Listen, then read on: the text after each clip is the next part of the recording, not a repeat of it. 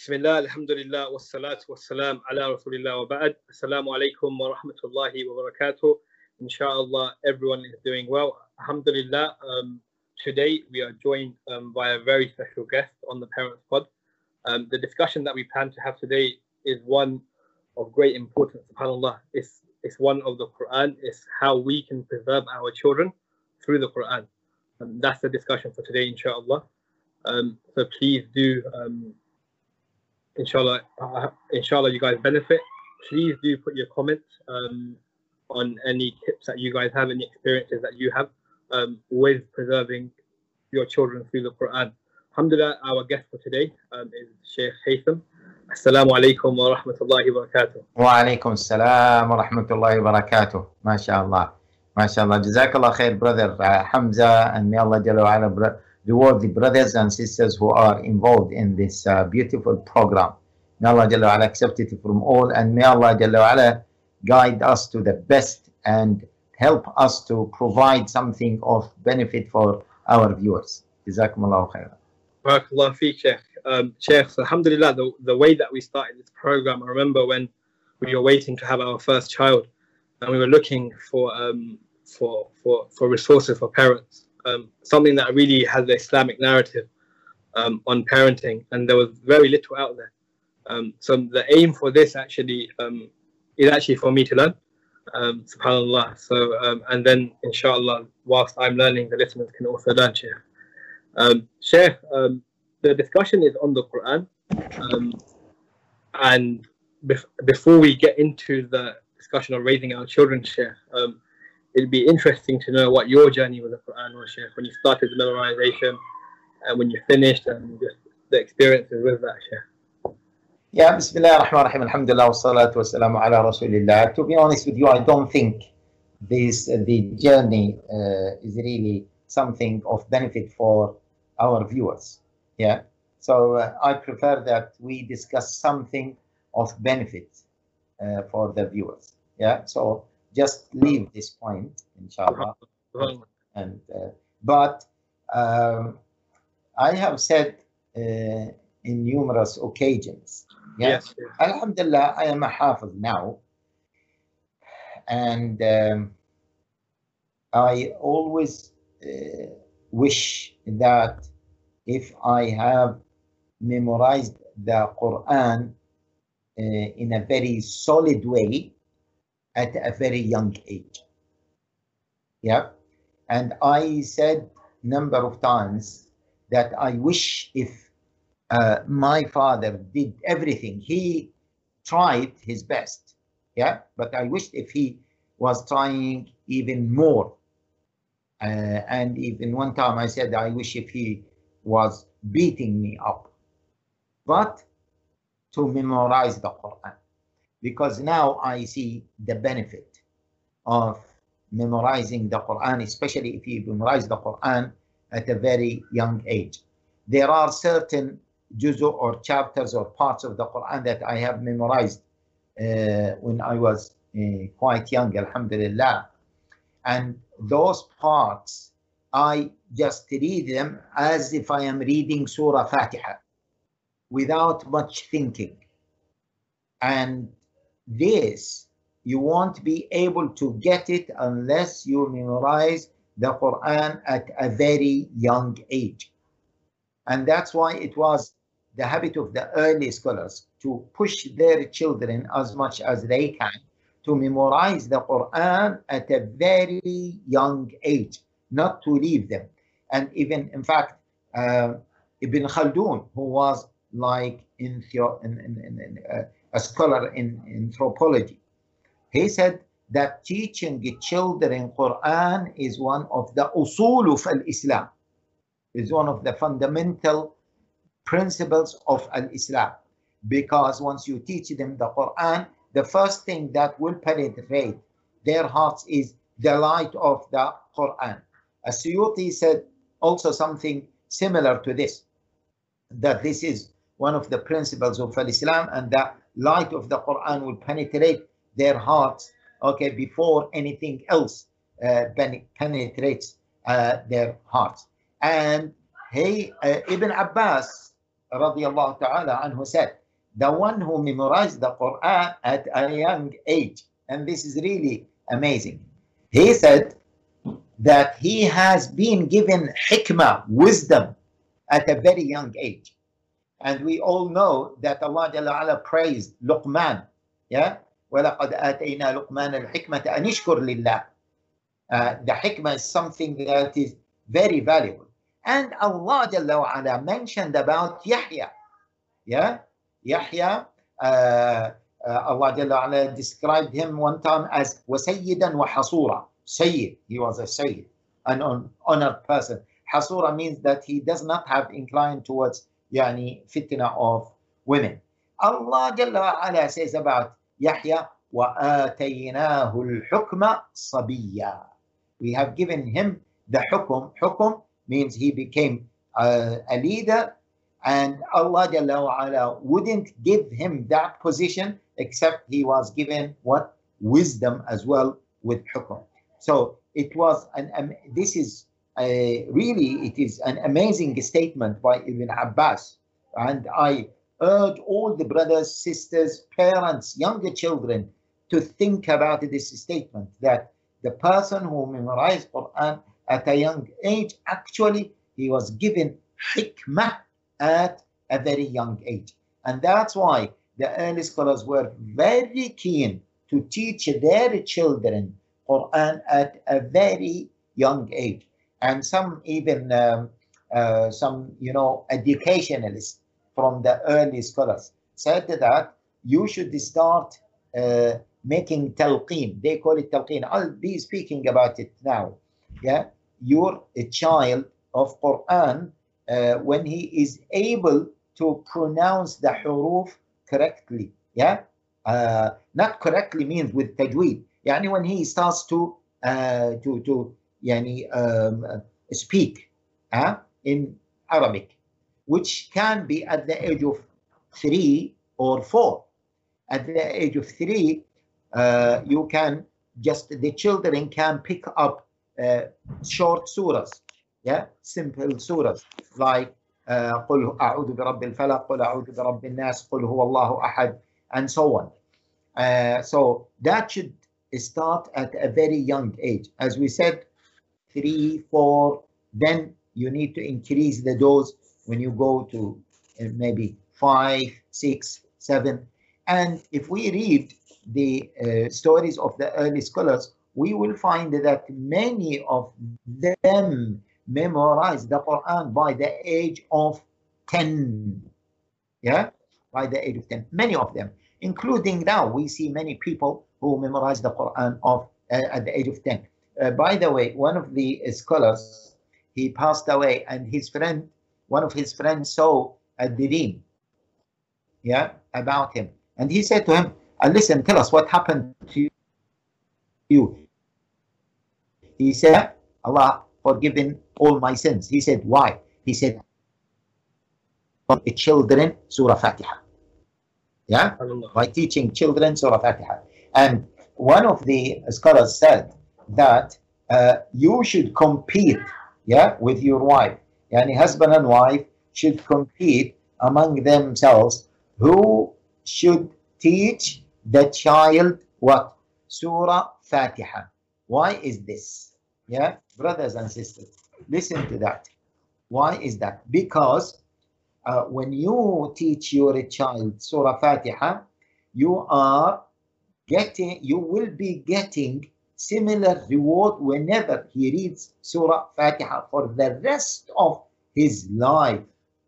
Yes, and at least on average, okay, or we can say at least uh, any Muslim would read or listen to Surah Fatiha 17 times a day because we pray five times a day, uh, 17 rak'ah. In each rak'ah, there is Surah Fatiha let alone the Sunnah. And in the Prophet وسلم, says, listen to this, brothers, sisters. The Prophet وسلم, says, uh, the one who reads, in Hadith Abdullah ibn Mas'ud, uh, the one who reads a letter from the book of Allah Jalla ala, he will be receiving 10 hasanat. Yeah? 10 hasanat. And then The Prophet ﷺ explained this. I don't say Alif Lam Mim as one letter. I say Alif is one letter, Lam is another letter, Mim is another letter. So by reading Alif Lam Mim, the person is getting minimum 30 letters. According to one interpretation, if you read Surah Fatiha, you will be receiving more than 1,000 hasana. So imagine if you read Surah Fatiha or listen to Surah Fatiha with the intention of listening to it, yes, inshallah, uh, 17 times a day, this means 20,000 hasana in your hasanat account on a daily basis. And you will be giving it to the person who taught you Surah Fatiha. Allahu Akbar. What is an amazing amount of reward. Sorry. Uh, SubhanAllah, Shaykh, may Allah, may Allah allow us um, and our children to learn the Quran and allow us to be a means of, of them to learn the Quran. Um, alhamdulillah, um, Auntie Foziya has also um, joined the call. Um, but before I um, get into the discussion, Shaykh, um, with Auntie Foziya, alhamdulillah, Auntie Foziya has um, many children and many of them have done, finished their hifz as well, mashallah. Um, but before I introduce Auntie, um, there's one question I wanted to ask you, Shaykh. Because when I when we when we were when we were having this podcast, I, I sent the message out and some people gave me questions. Um, and one of the questions people asked is, why do we stress? This isn't my opinion. It's just a question. Why do we stress the hifz when maybe the understanding might be more important? Okay. And to add to that, they said they understand maybe from the scholars of the past and people in Arab countries that for them, if they did the hifz, they understood what they were reading and learning. But we don't even know Arabic. Um, why is maybe we should Yeah. have more an Okay. Good. Okay. There are two uh, sides of this question. This is a well-known question, by the way. Yeah. Okay. Especially here in the West or in, in Western non-Arab countries. There are two sides. First of all, the issue of uh, yani, can we make hifz? Yeah, while we are non-Arabs. And the second question, what is the point of making hifz and we do not understand it? Yeah. Okay. So now regarding the first part of the question, which is can we do hifz easily while we are non-Arabs? Huh? I'll ask you uh, in response to this. I normally respond like this. I say, okay, think of the world now. Where do you find the biggest number of huffaz? In Arab countries or in non-Arab countries? Non-Arab countries. Non-Arab countries. Yes. okay not just only because of the population yeah maybe this is a reason because someone told me no chef you mentioned nigeria you mentioned uh, uh, india you mentioned bangladesh yeah you mentioned pakistan but you know pakistan alone is like the entire muslim uh, uh, the entire world uh, the, sorry the entire arab world population yeah. That, that that's that might be true but i'm talking about the percentage okay? We don't have maybe accurate studies but it is well known that countries like bangladesh pakistan even india nigeria uh, i know a brother who uh, he's arab yeah and he has a charity in one of the african countries. And he told me that I, I- I don't recall that country in particular, which country actually, but he told me uh, it's not a big country, it's not Nigeria. He said to me that, you know, after two o'clock or three o'clock, there are certain villages, yeah, you see that there is a little light there because there is not much electricity, and all you can hear that all or most of the houses there are revising their Quran. Yeah, you don't find this anywhere in the Arab countries. Okay, but anyway, forget about the who is bigger in number. But the reality is, we found millions of people from non-Arab countries who are memorizing the Quran. So there is no excuse. Okay, so this is proven by facts in front of us. The second thing is uh, which many people use as an excuse, and they say the most important thing is memorization. This is a big doubt that goes into many people's minds and hearts. Brothers and sisters, Quran is not just any speech. Yeah, Quran is a miracle. Everything in the Quran is a miracle. That's why the Prophet ﷺ said, لا تنقضي عجائبه. Yeah, and that's why Allah Jalla rewards us for reading every single letter as we said uh, the hadith, the Prophet ﷺ, okay, said that. Yeah. And moreover, hmm, the power of the Quran, yeah, goes everywhere. The power of listening to it even without understanding. The power of just reciting it, yeah, without even understanding. Uh, Quran, I call it like, you know, the rays of the sun. When you expose yourself to the sun, yeah, the rays penetrate your body, makes your body stronger, even you don't feel it. So once you read the Quran, Iman penetrates your heart, yeah, even if you don't physically do something else because the Quran is the word of Allah Jalla wa ala. Yes? Uh, and the Quran is the book, okay, the exact words of Allah Jalla wa ala. That's why Allah Jalla wa ala says, وَإِنْ أَحَدٌ مِّنَ الْمُشْرِكِينَ اسْتَجَارَكَ فَأَجِرْهُ حَتَّى يَسْمَعَ كَلَامَ اللَّهِ Yeah? Uh, حتى يسمع كلام Allah means until he listens to the words of Allah, the kalam of Allah, the speech of Allah Jalla wa ala. Yeah, and that's why Allah Jalla wa ala mentioned in numerous uh, verses in the Quran that the Quran is an Arabic book. إنا أنزلناه قرآنا عربيا إنا جعلناه قرآنا عربيا so many verses maybe 20 verses that confirm or even more than that that Quran yeah is an Arabic book as Allah Jalla wa ala have spoken it so once we read the Quran, we actually read what Allah have said, and what Allah have said will penetrate our bodies, and therefore it will have a, a major impact on our bodies. So that it is not true to say that if we do not understand the Quran, we don't benefit from the Quran. No, especially with the children, we will be speaking about the next step. So the first step let your children memorize the Quran. Let them know the Quran by heart. Wallahi, this excuse is always the excuse of those who don't want to memorize the Quran uh, and they want just to justify that for themselves that, well, what is the point of memorizing the Quran? Yeah, and they are being lazy. But once they memorize the Quran and they see the impact of that on themselves, they understand the difference between memorizing the Quran even without understanding it and not memorizing the Quran. SubhanAllah, Sheikh, um, before, um, no, SubhanAllah, it's so true, Sheikh. One brother I know, I think they're 10 siblings, SubhanAllah, yeah? All of them are half of the Quran. Yeah? His brother also has a master's in engineering, and he, he, he's the lead developer on a 100 or 150 million pound project. He's managing it, mashallah.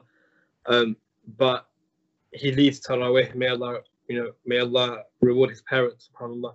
And you see actually earlier on when you were, when you were even speaking about the hikmah that comes from them, um, and even like that, that brother isn't he's from an Arab background, subhanAllah. But however, Auntie Foziya is also um, on the call, um, and even Assalamu alaikum, Auntie. Walaikum salam wa barakatuh. Assalamu alaikum, Sheikh Haitham, how are you? Ah, mashallah, wa alaikum assalam wa rahmatullah, mashallah. How are you, sister? Alhamdulillah shukr. Alhamdulillah. I am really uh, honored uh, to be with you. And uh, oh, no, uh, oh. no, I want to say the, um, something, and maybe please, Yani, uh, I want to say it, but maybe just before, let me say it before I leave. Yeah. Uh, okay, just remind me to say something uh, that I want to say in the presence of uh, Sister Foziya, mashallah. Yeah, uh, before I leave. Yes. Uh, it was Sheikh, is it is good to be with you, sister. Jazakallah khair. Likewise, likewise. No, we, you know, we, we, we, uh, alhamdulillah, we strive uh, constantly to please Allah. But you, you know, mashallah, your, your hikmah, your knowledge, you know, is, is really enlightening. All the things that you've just said, um, us, you know, they, they ring so true with our families here. We, we must uh, really be dedicated to the Quran if we really want it. Uh, you know, I, think if there's anything that the listeners will take away is that they've got you know they've got to understand that to gain the quran you've got to first of all understand that you have to sacrifice and that was what the the, the, the brother um, who taught my children the quran uh, said to me the first step just after i'd asked if he could teach the children he said sister do you really want the quran do you really want your children to memorize and i said yes subhanallah of course been making dua for a long time for this and he said okay then you need to sacrifice and I sat there and I thought to myself, subhanAllah, okay, maybe he means financial. What does he mean, you know, sacrifice? And um, later that transpired what that meant. And it was a dedication that we had to have. We had to sacrifice our time you know everything in our lives had to be put second to the Quran. And I think if people really want the Quran for their children, they have to have that dedication. Yes, yes, yeah. Taban, if I may say that uh, this is, uh, Jazakallah khair, this is, I think, a fundamental point. Maybe this is the key point. Yeah, Jazakallah khair, sister.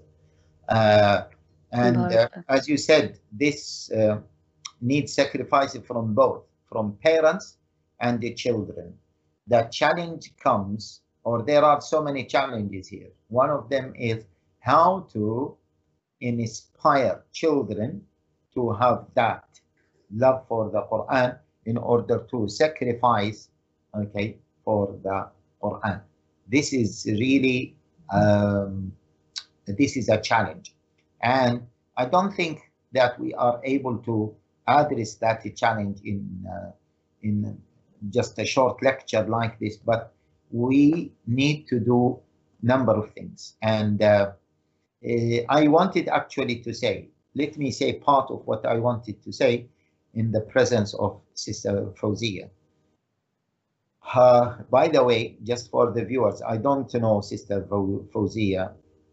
I don't know her, maybe. I don't know whether we have we met before, Sister, or Um, I think we have, yes. Uh, we met at, um, I think in Nottingham. You were, you were uh, delivering some uh, lectures, yeah, and we met there. something like Um, this. And he just okay when in one of those public lectures. Uh, Yes. uh, but uh, uh, I, I- in the beginning, I didn't know that you are the mother of those brothers who went to uh, Jamia Islamia. Yeah. Or one of your children went to Jamia Islamia. Yes, One or two. yes, alhamdulillah. One, alhamdulillah. MashaAllah. May Allah Jalla bless him and uh, and uh, I I actually I started to connect. One time I was giving uh, like um, uh, a lecture and one person came and gave me salam. He was a very nice, intelligent boy. And then uh, another person he told me, you know, this person. I said, yeah, mashallah, he has very good akhlaq. And he was a student, I think, first year in Jamia Islamia he said to me that uh, his mother is the one who was, uh, you know, sacrificing, as you said, her time and her effort. So he memorized the Quran and he wants to go to Jamia Islamia. So this confirms what you have said. But I want to add one more thing. Please, everyone listen. Everyone, everyone, please listen. Yeah? See, the mother is the main reason for the child to love the Quran and to become a hafiz. Yeah? Let me say that again. I am the father. I am a father. I'm a man. But my role is insignificant compared to the role of my wife in teaching the children the Quran.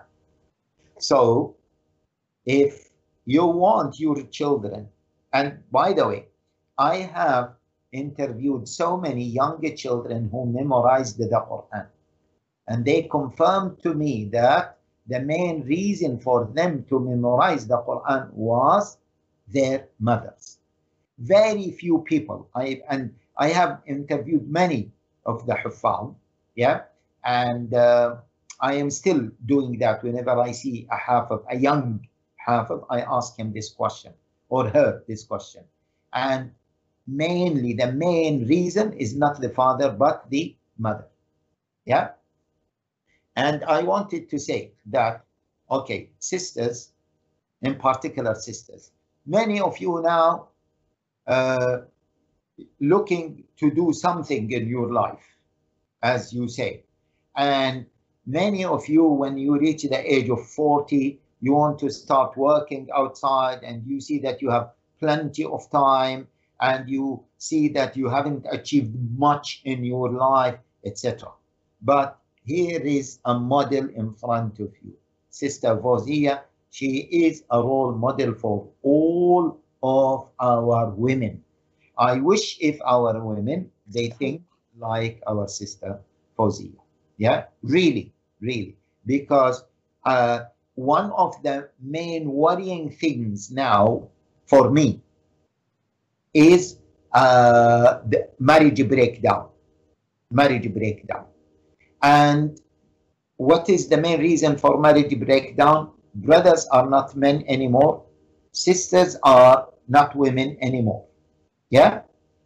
However, see, brothers, I am in this field of marriage uh, for the last, I am married, of course, for the last maybe 30 years, but I'm in this, uh, you know, uh, helping people to fix their marriages and doing counseling and judgments, yeah, for 20 plus years uh, in different environments and different cultures. If now in, in a marriage, if the husband is uh, off the track, but the mother is a good mother, the children will be very likely to be good children. If the opposite is the case, where the mother yeah, is off the track, she's misguided, or she doesn't put her main aim is not to uh, look after her family and her children, yeah? And even if the father is the best person in the world, he wouldn't be able to raise up good children. Yeah. It is true that maybe the man might be oppressor, might be wrongdoer, might be whatever, an evil person. Yet the mother, yeah, and the wife is uh, the uh, sec security or the yeah the security valve or the security switch. Yeah, she can keep everything intact, everything secure, despite the uh, presence of an evil husband, but not the other way around. If the wife is evil, yeah, the husband will be helpless. So therefore, my dear sisters, please, please, you need to understand your role. Yeah, Allah has given you so much power you are more powerful than us from many angles. However, the enemies of humanity, they want to strip you of this power, yeah? Because this power is a constructive power. And they want to leave you powerless and fool you uh, by uh, giving you something that you think that it is really power freedom, empowerment, and so on. But actually, they will leave you powerless. And as a result, yeah, that power that is needed for the stability of society is not there anymore. So societies will collapse. Societies will collapse. And Fukuyama has said something like this recently, and maybe in the last few weeks. Societies will collapse now because the real skeleton, the real power that to protect the societies, which is the female, the mother, yeah, the wife, that real power is not there anymore. So societies will not have a skeleton, so the building will collapse. And that is the most worrying thing for me now. And that's why sometimes I'm thinking of just dedicating my life in order to empower our women with the right power. Yes, because once they are empowered and they have this power, then they will be able to keep the societies intact and preserve, preserve the societies. Yeah, and they will be able, of course, to raise up the second and the third generation. To summarize, okay, I wanted to say, sisters, this is Sister uh, Foziya in front of you. She had, you told me, Hamza, that she had eight children. Is that true, sister? Yes, mashallah, tabarakallah. MashaAllah, tabarakallah, mashallah, tabarakallah. May Allah preserve you, may Allah protect you. Eight children, and you are also uh, not doing full-time job uh, outside. No, you are doing a full-time job, which is running a school, running an Islamic school. Otherwise, you wouldn't run any, uh, you wouldn't do any other business. Yeah, and many of her children are kafar, mashallah, tabarakallah. May Allah preserve her. Her husband is not a scholar. Her husband is not yani, um, a different person. Okay, so, but because of her presence, yeah, she led this successful uh, family, mashallah, tabarakallah. So those of our sisters who want to have role models, and some sisters, they say we don't have role models in front of us. Actually, you have. You have at that, you have from the time of the Prophet ﷺ, the likes of Khadija radiallahu ta'ala anha. Yeah. And when they talk about Khadija, they say that she was a business uh, woman. No, she was not a business woman. She never traveled. Yeah, she never traveled for to do business. Yeah, especially after the life of the Prophet sallallahu alaihi wasallam, after her marriage to the Prophet sallallahu alaihi wasallam, she was sending or appointing someone to trade in her wealth. She was a wealthy lady. So she is a role model for us. Aisha radiallahu ta'ala anha is a role model for us. There are hundreds of them, but someone might say these are role models from the past. We have the likes of our sister uh, here. May Allah protect her sister Foziya. Sisters, if you want to have a role model, this is uh, an example in front of you. She is not from Mecca. She's not from Saudi Arabia. She's not from Pakistan. She is a British lady. Yeah, as you can see, she speaks English, and her uh, children were brought, uh, born, brought up here, uh, and mashallah, tabarakallah, she is a successful, empowered uh, lady. MashaAllah, Allah barak. Um, I know it must be very awkward um, for um, He's like, Claudia. Um, subhanallah. You know, Sheikh Haitham is, is uh, too generous. Your words are too generous. May Allah give No, us no, no, tawfiq. no. Because without tawfiq, I mean, may Allah Jalla ala give you tawfiq, but wallahi, I'm speaking Mm. from the bottom of my heart because, you know, I do lectures everywhere. I speak to different people from different backgrounds. And the main question sisters say, they ask, they said, we need role models. Yeah. What to do? And uh, we want to do this. We want to do that. And all what they do is really taking off their power, their real power from them and replace it with fake power. Yeah. Uh, and then they say, but how? How can we do it? And that's why I am really so keen to present uh, ladies and women like you and mothers like you for our sisters. SubhanAllah.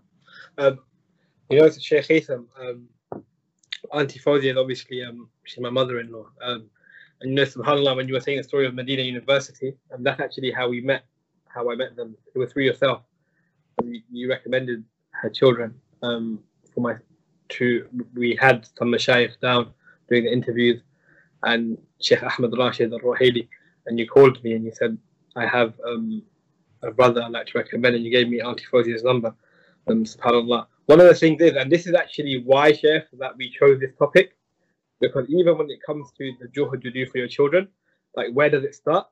What is, for me, and what I've seen even with Auntie Foziya, I've seen with other mothers, um, like one of my friends, Adil Nahdi, and other brothers as well, that their parents really, when it came to education, it, it, it started with the Quran, you know? It really started with the Quran. Um, and I'd like Auntie Foziya maybe, Sheikh, um, to share maybe some of her, her story, Auntie, could share some of your stories with um, how it was like when you had so many children at a young age and you wanted for them to memorize the Quran and you wanted them to study. How was that routine like? What what was the day to day struggle?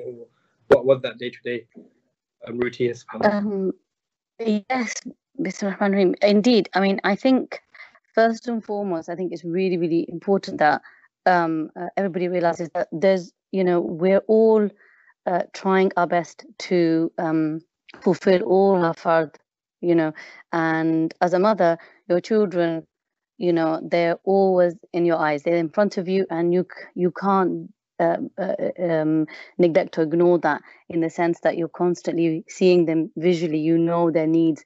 Um, and I think uh, myself, when we had made lots of dua first and foremost. And I, I remember saying to my husband, look, you know, um, you know, one of my, uh, my eldest children, I said his memory is very, very good. You know, we must get him to to, to memorize the Quran. And I said, um, can you please find out anybody at the masajid, somebody who can teach him?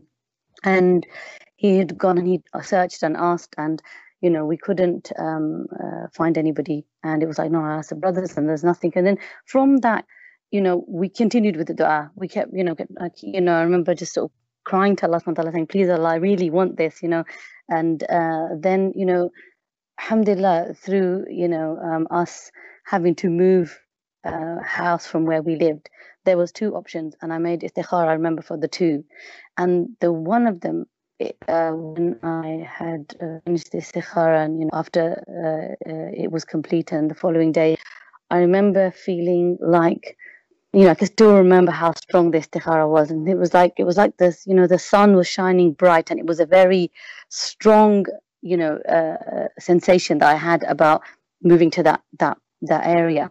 So we moved, and um, although the school where I work was near the other house that they had offered us, so we had then moved, and um, I remember coming to the area and then feeling like, oh, subhanallah, you know, it's not very it's not very becoming and you know I, I, I sort of became a bit down. And then um, uh, one of the younger uh, little children in the area took me to fill the sort of uh, electricity card. And um, when I did that he said to me I said what's the area like? And he said oh auntie it's not very good. It's like this and like that. And I remember at that point I, I almost wanted to burst into tears. I was like so um, worried. And then I thought no I made istikhara and I will I will sort of uh, have tawakkul Allah. I'm not going to let um, what this little boy is saying uh, get me down, and I'm just gonna not gonna think about this, and I'm just gonna focus on the fact that there's a ni'mah and that's it. And then within days, literally a week, um, we had found out that our Quran teacher, now Quran teacher, was uh, a neighbor, so living across the road. And you've got to remember that with when you've got lots of children, and plus uh, you know they were going to school with me and i had babies and i remember you know thinking i can't uh, there's no possibility to drive them anywhere. I don't have the strength or the you know capacity to put them bundle them in the car and take them and you know but allah made it so easy. He had brought somebody to my doorstep or rather me to them you know and so that it was easy. But the routine was a seven day routine. You know they had they were going uh, first thing in the morning, so 6 a.m. I had to wake up, um, uh, and they were, um, uh, you know, so uh, get ready, breakfast, etc. And by 7 a.m. they were at the Quran teacher's house across the road, and all of them. And then uh, we would leave. They would do an hour or just an hour and a half of Quran. Then we would they would come back. We would get straight into the car and drive to school. We'd have a day at the school, um, and the instructions were that they were not to learn Quran with anybody else, and they were just to repeat whatever he taught them. And that went on. And the weekend was my job. So Saturday, Sunday morning, they would wake up at 7 a.m. and there's no breakfast. and some people might find this uh, they, they might find this a bit uh, harsh or they might think oh that's a bit difficult. Well actually not because the children just the, the, quran was their breakfast you see? So we got up and it was early start again. Remember you know again i had little little children as little babies too but the ones who were memorizing at that time so we were you know five six of them at the time so we were all up. And um, they had instructions. They had to read if they knew uh, three juz they had to read those three juz out loud. Like so everybody's reciting. So we're in this room and they're all reciting loud. And um, and they could only have breakfast when that was finished. And that carried on. That was, a, a, a you know, that could never be neglected. Um, uh, uh, we would not go out. We would not do anything. I wouldn't do anything else but that um, uh, at the weekend. And even if um, the children hadn't completed the Quran, for they hadn't given their dars, then we would cut short anything we were going to do. Like we wouldn't go out, or we wouldn't, if there was an invite somewhere, we'd say, no, sorry, we can't come because you know we're busy, um, or my husband would go, or you know we would. It was uh, it was a routine in our home, and um, that continued until they finished memorizing, and then you know as they knew more Quran, then it was um, the revision part of it was they still had to split it into half you know or you know do do part, large parts of it um, uh, on that Saturday and one on the Sunday, so that they they were constantly reciting it and memorizing it, um, and that was that was how we functioned, and it was um, a focal part of our house constantly. But that was the dedication it needed. You know, it couldn't it, we couldn't achieve anything if we didn't have that dedication. If we weren't on top of it, you know. SubhanAllah. Uh, Sheikh, um, have you got any questions? But I know you have about 10 minutes of your time. Yeah. So before... Okay. Uh, sister, I, those children, when they reach the age of uh, the age of maybe uh, 11, 12, they might become rebellious. Yep. Mm -hmm. So, uh, how did you manage that period? Um, to be honest with you, mashallah tabarakallah, the uh, our brother, the, the, Quran teacher, was also their murabbi, and I think after myself and my husband, he was like a father to them. He knew them inside out. So if there was anything, we we you know I would uh, pick up the phone and I would tell him, say, you know, brother, this was going on. Uh, you know, there's this you know um, issue here, and then he would say, okay, sister, no problem. Uh, we will speak about it and I will come. So he would come to the door and the children would, you know, he'd say, bring them, who's it? You know, and he would have a conversation. So we, there was no, you know, there, it, it was, it wasn't just me um, uh, organizing them with regards to Quran and, you know, facing the challenges. We did it together, but also i think it was it was made routine because also they had camaraderie they had the quran teachers children were also learning and in the same way as them and obviously attending our school. So it was a it, they had uh, a normality to it. Children, I my personal advice is make sure you don't try to do this sort of by yourself alone. Try to do it with other families who are also dedicated to, to the Quran, and the children feel that there is a sense of normality that other children are doing it. And I did feel that when they reach that, you know, like you said, 10, 11, 12, they started to feel a little bit like, you know, uh, you know, their nafs issues start to rise, and they start feeling a bit like, uh, you know, you know, oh, but I want to do this and and and the other. But I think if they've got that um, uh, companionship, companions of the Quran with them, then that that is uh, lessened somewhat. Um, and I think having the support of other families is a is a vital aspect of, of encouraging your children to memorize the Quran and facing the challenges. Okay, if I may summarize what uh, Sister Foziya said, yeah. Uh, I think there are three points here. Brothers, sisters, listen to them. First of all, you need a good teacher, a good murabbi, as the sister said. And here I recall. Uh, Sheikh, yes, very quickly, Sheikh.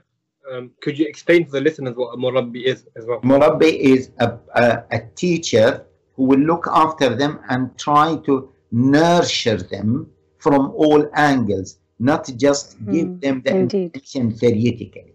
Yeah, he is the one who is looking after them from all angles. Yeah, and that, of course, is a very rare uh, very rare quality. And you rarely find those teachers who can be murabbin. But as much as you can try to find that. And here I recall a statement by one of the Abbasi caliphs. And he said that, okay, don't teach your children through murabbin. And he said that uh, uh, one of the scholars said that the Abbasis, the caliphs, it was their habits to appoint murabbin for their teachers. Even one of the Abbasi caliphs, he was giving instructions to his uh, to to to his teachers murabbi, which is ajib. So he is the one who is giving the teacher instructions and tarbiyah, but the murabbi, the teacher, he was actually the one who is uh, implementing the day-to-day running of the tarbiyah. This is vital. Yeah, sometimes uh, the parents, or in more in most cases, because they see the children 24/7, they become really frustrated, or they might not have uh, the, the, the, the courage or the, the, the right method to pass certain information to them. So you need an external person who does not sleep in the same house, go to the same bathroom, and you know use the facilities and 24/7 he is there. Okay, and they say uh, what what is the word? Uh, familiarity breeds contentment. Yeah, so that breaks the uh, the process of education. So this is one thing. Uh, the other thing this is said the importance of having other families to share with you the same vision because then uh, your children will not be will not feel isolated or they will not uh, feel or suffer from the negative peer pressure by other peers who are not interested uh, to to to uh, study the Quran. Yeah, uh, is the sister leaving? Please tell her to come back because I am leaving in a few minutes. Yeah, Sister Foziya. Yes, I'm, I'm still with you, Sheikh. Yeah, I, I, I wish that you stay and carry on because I need to go to catch my uh, salah. Yeah, and so this was the second thing. The uh, last thing you mentioned, okay, uh, which is quite, oh, sorry, what I forgot that. So the the the the family, the murabbi. Ah, yes, yes, yeah. When I ask you about uh, when they reach the age of 11, 12, and they become, you know, a bit difficult. Uh, see, it is very important to start with your children at a young age. Because once you start at a young age, it will become part of their chemistry, part of their psyche, part of.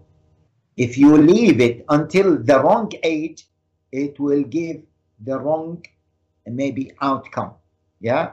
If you start teaching them when they are in the middle of their uh, the, or the peak of their uh, rebellious kind of uh, you know uh, stage then you might not just achieve little no you it might be counterproductive but when you start with them at a very young age that will become part of their life yeah i want to mention those uh, points Jazakumullah khairan. It is really a very important discussion. Jazakallah khair, brother Hamza. Jazakallah khair, sisters Foziya. Jazakumullah khair, brothers in, oh, uh, sisters in Islamnet. It is a very, very important discussion.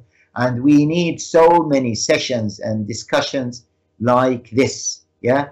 And here I would like to say to young, uh, young parents that please uh, do read about parenting do uh, take courses, they will be really very helpful for you to take some skills.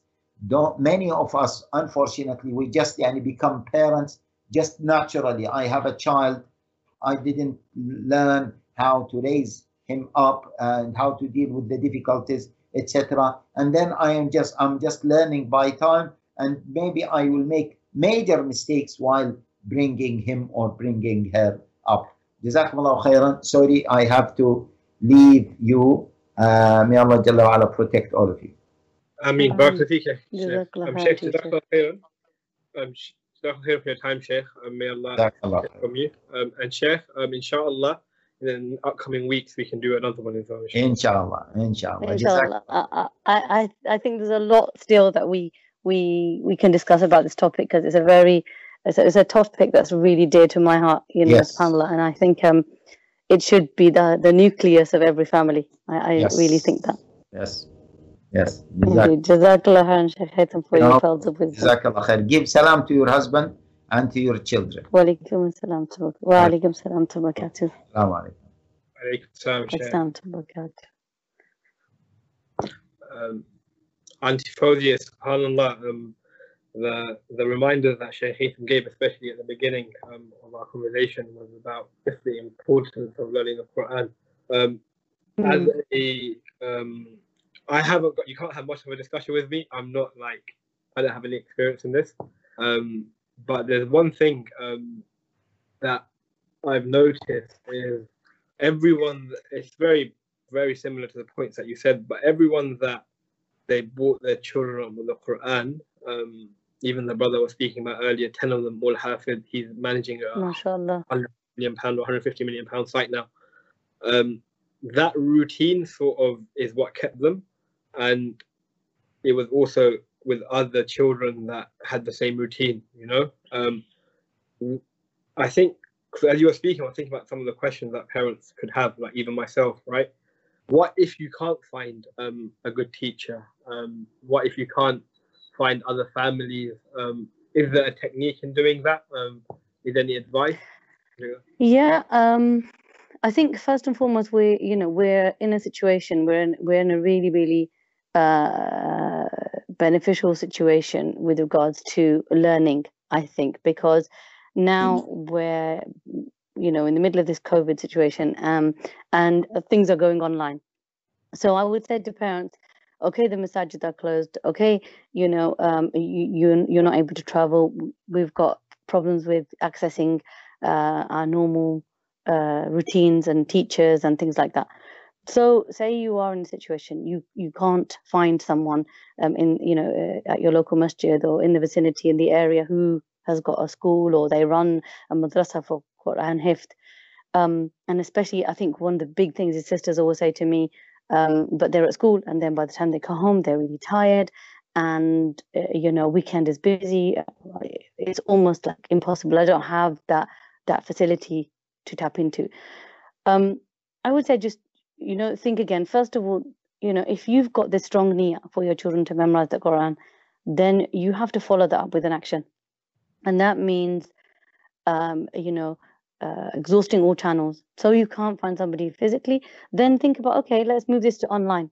Okay there you know are there people of caliber that teach online? Um uh, you know who, who do i know of? Who can i ask? And local you know um uh, mums and even if you find uh, uh, the um, imam of the local masjid you can ask around.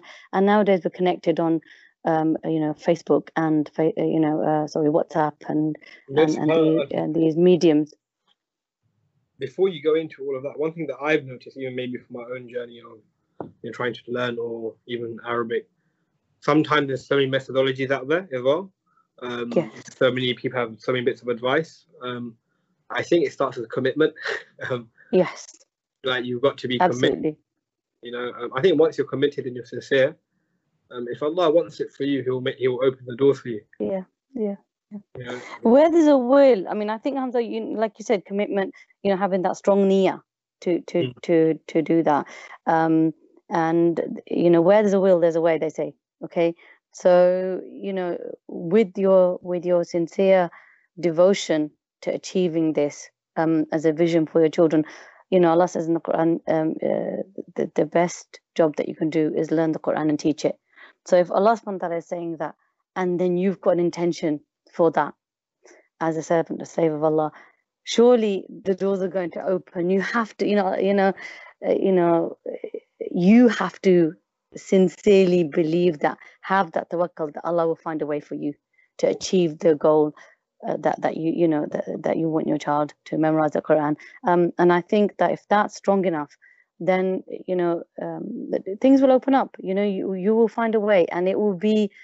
It may. I'm not saying it's going to be easy, but sometimes you know when you um, really want something, um, uh, you're prepared to strive for it. You're prepared to struggle. You know, uh, like I said, the journey of my children memorizing the Quran, it wasn't easy. You know, there was times when the Quran teacher moved house, and then they had we had to travel there, and you know there was you know there was you know uh, problems with you know who's going to to take them there, but but it had to be done. That was what we were not going to compromise, and uh, uh you know um, you know, I had to make sure in the evening I was monitoring their time. They had their schoolwork. They needed to sit and memorize as well. They had to prepare themselves. They needed to be ready by the morning, and that was all on me. So, you, know, I I would say to moms out there that you know, um, to take it as as as a serious commitment, and um, uh, it's not for the faint-hearted, but you can achieve it. Everybody can do it. You know, um, and the help of Allah will come if you if you go to him and you you really you you you you you you up at tahajjud and you you know you ask Allah subhanahu in your sujood and you make dua for it the help of Allah will come Allah subhanahu is not going to let you down I, I you know Allah Ta'ala says I am a heavily paraphrased here as my servant sees me you know, I, when we when I I think of Allah subhanahu I think no, Allah subhanahu is going to, going to help me on this path. He is going to help me because I want them to come closer to Him. I want them to learn His word that's more important to me than any other knowledge surely with that uh, you, you know you you're going to feel empowered and you will feel like you're on a, a successful journey inshallah uh, you know um, one other thing as well one of the one of the final points so there's so many questions um, i think we need a completely separate podcast on offshoots of this discussion yes however you know like when you were when you were on that journey of him with your children right um, were you focused on the end goal or were you more focused on the struggle, like the effort? I don't know if that makes sense. Um, yeah, no, I, I think I know what you mean. Um, to be honest with you, it was um, one and the same because to get to the end goal, um, they, you know, we had to, uh, we needed to, you know, continue. It, it, it was like you know that what the end is because inshallah uh, you know you're hoping and praying by by Allah's will alone that they will inshallah finish the memorization but it's not about um just saying oh uh, they are hafiz they've now memorized the Quran it was more so that it was about preserving the word of Allah and passing it on to other generations. And I always tell my children, it's not for you. This is, you didn't memorize the Quran for yourself. It's so that you can continue to propagate it and to teach others and pass on the word of Allah as He revealed it. You know? So I think the reason, it's the re- not, the, yes. The, the reason why I was asking is because, like, a few years ago, we did a survey, right, to over 400 youth only four of them, like not, not only three of them, sorry, um, could read, could actually read the Quran fluently. They said in the survey, you know. Mm. Um, I really feel like, um, like okay, let's take out a lot of the questions. I think we were speaking, were speaking to this with Sheikh before you joined the call.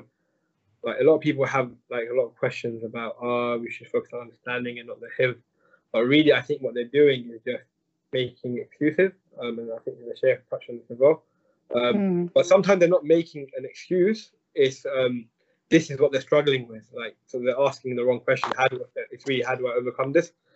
But like you, whilst there's a lot more institutions of the Quran and madrasas, I just noticed with the youth, um, they don't know how to even read the Quran. You know, um, and even if it's even maybe for parents, and you should really, and you, you can obviously add on this. Um, one of the things that I feel is even if you really want them to memorize the Quran, um, don't start with memori- memorizing. At least start your journey. You know, um, do the juhud, start that journey, have a routine, but commit yourself to making sure that you know they do at least start that journey and inshallah see that journey through. Um, I just feel, I just feel like, um, I just feel like um, we just sort of got our priorities wrong. Um, and that sort of takes me to the next question. Um, how would you sort of prioritize the Quranic studies and Quran with the secular studies? Is it something they did at the same time? Um, are there sometimes where you have to prioritize one over the other? Um, how was that when you were um, doing the Quran with them? Yeah. Um, what I was saying is that, um, uh, like Sheikh Haitham said, that you know you start the memorization of the Quran early, so before even the sort of, if you like, you know, the the, the secular studies begin. Um, because even with my children, um, they were as soon as you know um, they were they were about three years old, and they they could copy and memorize and repeat and and things. Um, uh, I, you know, we, we started them uh, in memorizing the Quran, and they couldn't read or write Arabic that, at that time. Um, they probably didn't even recognize the alphabet, Arabic alphabet, or any alphabet for that matter. But they they their brains were absorbing any language, any um, uh, you know audio um, that came their way. Um, so the Quran was you know begun before any other literacy was happening, and they um, they were literally learning it from the, the the tongue of the teacher and to themselves. So they would look at um, the teacher's um, uh, mouth and the way they articulated it, the um, uh, the the tajweed of the Quran, then they would repeat. And it was just by listening and and and following what the teacher was saying, and then again like we were doing at home then you know sort of making sure that they kept that to memory so to be honest with you i think first and foremost is prioritize the quran and then alongside that because the brain is amazing is that um, it uh, the more you utilize um, uh, the the brain it expands so with that you will naturally bring in um, the studies when it's appropriate. Um, and, you know, I, I still think if you start your day with the Quran, you are prioritizing the Quran over the other studies, although that does not mean that you have um, uh, less expectations um, of the children, but you must also be realistic. And when it comes to this is why if you start early, um, and that is your goal for them to memorize, um, you can finish that um, before they their studies uh, in school start taking a bit of a serious curve. Um, uh, but they, it doesn't inhibit their ability because they're memorizing the Quran. It actually increases it. So you know, I know people always have this. Oh, but you know, they've got to go to school, and, and that's really really important. But I did something a bit um, non-conventional. Um, is that um, for you know, I decided to withdraw my children for a couple of years from primary school so they could complete the hifz. Um, and I've not regretted that, and I'm happy that I did that. And I think that, you know, I'm, you know, I, am a firm believer in, um, you know, uh, taking the right action um, for those individual children that you know you can see that that that they've got the potential and there's the seriousness there um, and you just support them with where in, in the areas where they need um, help. But again, it's up to you as a family, uh, as a couple, you know, husband and wife, to decide what action um, you're going to be working together on. And I think this is really key as well, Hamza, that both parents have to be supporting this, and it should never be that one's doing it and the other's completely um, averse to it. Because that can cause conf- conflict for the child, and you know that they're forever thinking that. I agree. I agree with what you're saying. In like an ideal world, you should both um, be on that journey together. But sometimes, um, maybe some of the listeners, um, you're single parents. Um, maybe no, no, indeed. They've been through, or maybe they're just two parents that um, they see eye to eye on a lot of things, but maybe this is something that they don't see eye to eye on. Um, yeah. You know, um, a widow. Yeah, no, I agree. I, I think obviously people that have these type of situations. Um, mm. Because I mentioned it even in last week's podcast about um, you know, Imam Ahmad's story, and I think even Sheikh Haitham touched on this a lot earlier. That um, with the Quran, he, like, yes, subhanallah. I think I think the, the I, I, get I agree with what you're saying in terms of um, it's important that for both, if you're a husband or father listening to this, you should take it really really seriously, you know, um, and you should support your family in doing and, and your wife and the mother of your children in doing that. Um, but then imagine it's just one figure there, you know, um, say a father by himself with the children or a mother by herself with the children. Um, how would, um, what advice would you give to that person? Um, I would just say, you know, keep the candle burning, keep going. You have to. You're doing something um, in, in the path of Allah. It's a very, you know, um, uh, honorable thing, and you're preserving the Quran for the future generations, um, and you're pleasing Allah in it, and you shouldn't feel perturbed to the least if somebody doesn't like it or you don't have the support. I don't think it's a factor for for you to deter yourself from it. No, just carry on going. You should, if you've got that conviction, then take the action and and and, and keep going with it. You know, um, and don't let anything or anyone um, be negative to, towards you, you as an individual or your you, you know what you're you're you're doing with your children, especially if it's in the path of Allah. Like you said earlier, like you said earlier, Allah will open doors.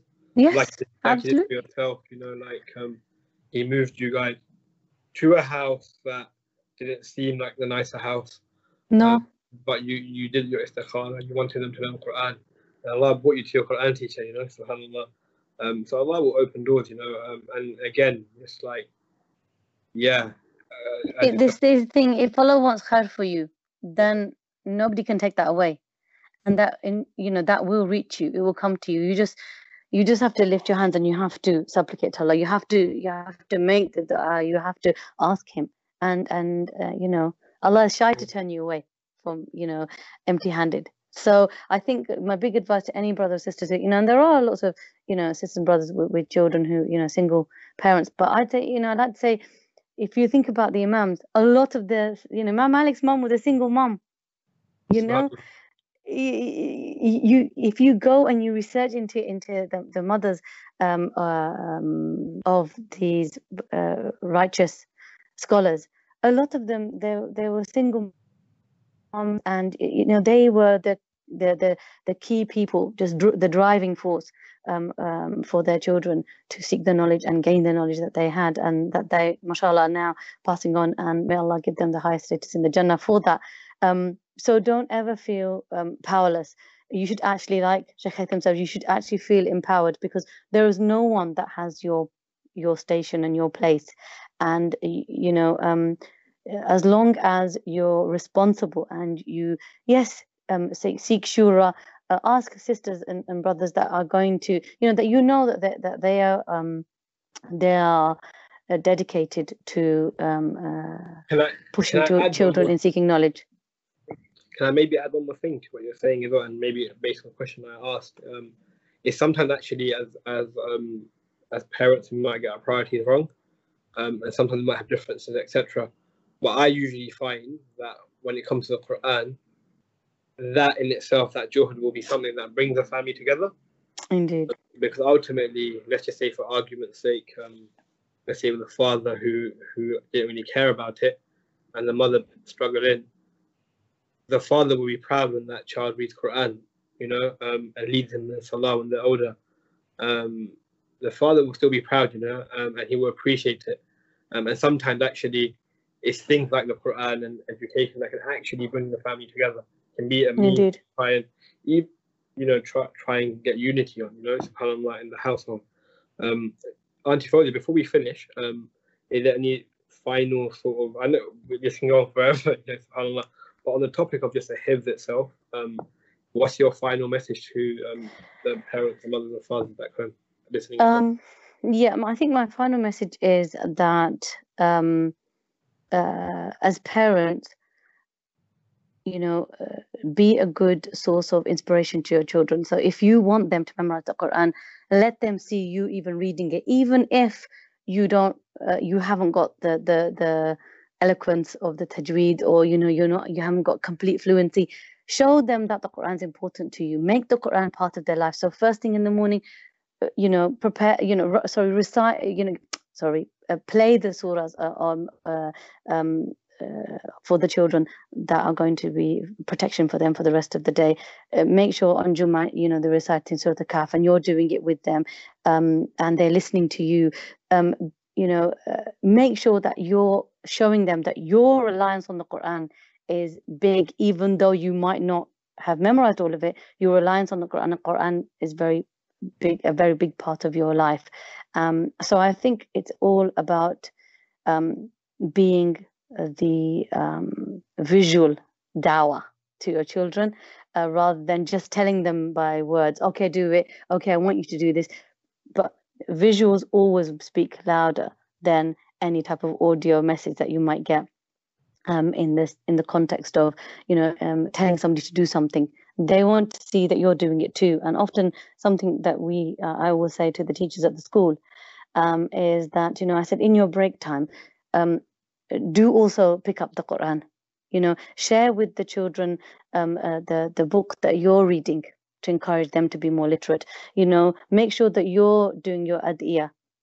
Maybe it's, it's not uh, part of the sunnah to do it loud but do it loud with them so that they can see oh our teacher does that this is something that we want to do so i think you've got to be more if i was to tell the parents anything is you've got to be more outward with your love of the quran with your practice of um, uh, uh, the the surahs that you recite daily, um, even if it's Surah the Mulk before you go to bed. Make sure the children know that you're doing that, and you might feel a bit like, oh, Subhanallah, you know, maybe there's a little bit of uh, showing off here. I don't, you know, maybe it's taking away uh, the sincerity behind um, the action. La, not when it comes to your children, because you have to be the inner voice when they're by themselves and you have to be the reference point when they're not sure or when they're questioned about their you know um, uh, conviction. It will also come from your inspiration and, and the doubt that you give them as parents. So yeah that that's my my, my golden bit of advice there. No, um, for the advice. Um, I've had a lot to think about while you while everyone while you're while yourself was speaking, Sheikh Haitham was speaking, I certainly learned a lot from it. Um, like, inshallah, things that even I can um, try and act upon um, straight away. May Allah accept it from Amen. you, um, from Sheikh Haitham as well. May Allah, um, may Allah bless uh, Ummah, Prophet Muhammad. um, may Allah forgive us for sins. May Allah allow us to be people of Quran and people that can Amen. teach it and learn it. Um, and people that are our children are reading the Quran um, and Ameen, our characteristics are based on the Quran.